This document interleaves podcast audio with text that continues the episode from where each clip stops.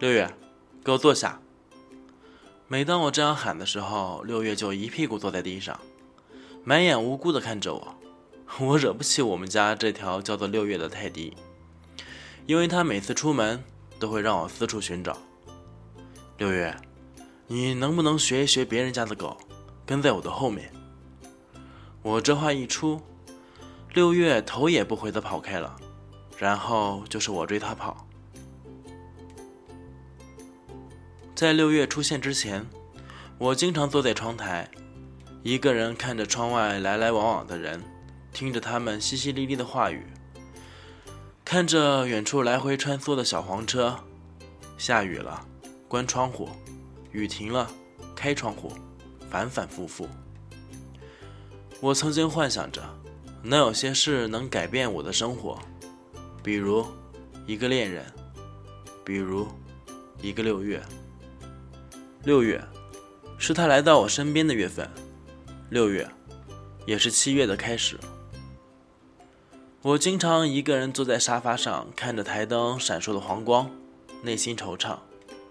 这个时候，六月会应景的在我面前走来走去，突然停下来，咬他的玩具娃娃。我是一个比较简单但又多愁善感的人，被六月这么一折腾，反而起来跟他玩耍。不料他居然趁我不注意，跑到我的沙发上，留下粑粑，又跑开了。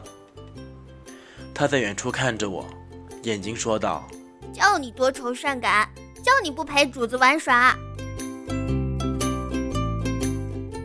从他在我沙发留下粑粑那天开始，我跟六月的关系有点微妙。他似乎成为了我的一块心病，我时刻都要提防六月跑到我的沙发，然后留下罪证。公寓里也制定了养宠物的规矩，如果发现宠物在公共区域大小便，发现几次之后就要离开公寓。我看着躲在角落的六月，微微一笑。我开始给六月上牵引绳，可六月一看到身上有绳子，就装死，拖都拖不走。无奈，我只能把牵引绳解开，任凭六月在公共区域飞奔。他偶尔会回头看我一眼，用眼神跟我说：“连主子都想绑，你是不是不想活了？”六月，你说，如果我一直这么下去，会不会真的就一直单着了？六月歪着脑袋：“嗯，你单不单着，关主子什么事儿？主子要去日天日地日空气。”哼！六月，你是未成年的母泰迪啊，怎么可以做出这么羞耻的事情？六月居然在骑公寓其他住户的腿，他边骑边用眼睛看着我。我是泰迪，好不？日天日地日空气是我的天性，好不？我无奈看着六月被别人一次又一次的推开，觉得为什么我家六月这么好色？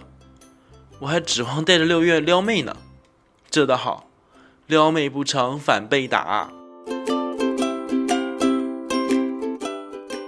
六月，你说，等你长大了，遇到喜欢的狗，你会怎么表达你对它的爱啊？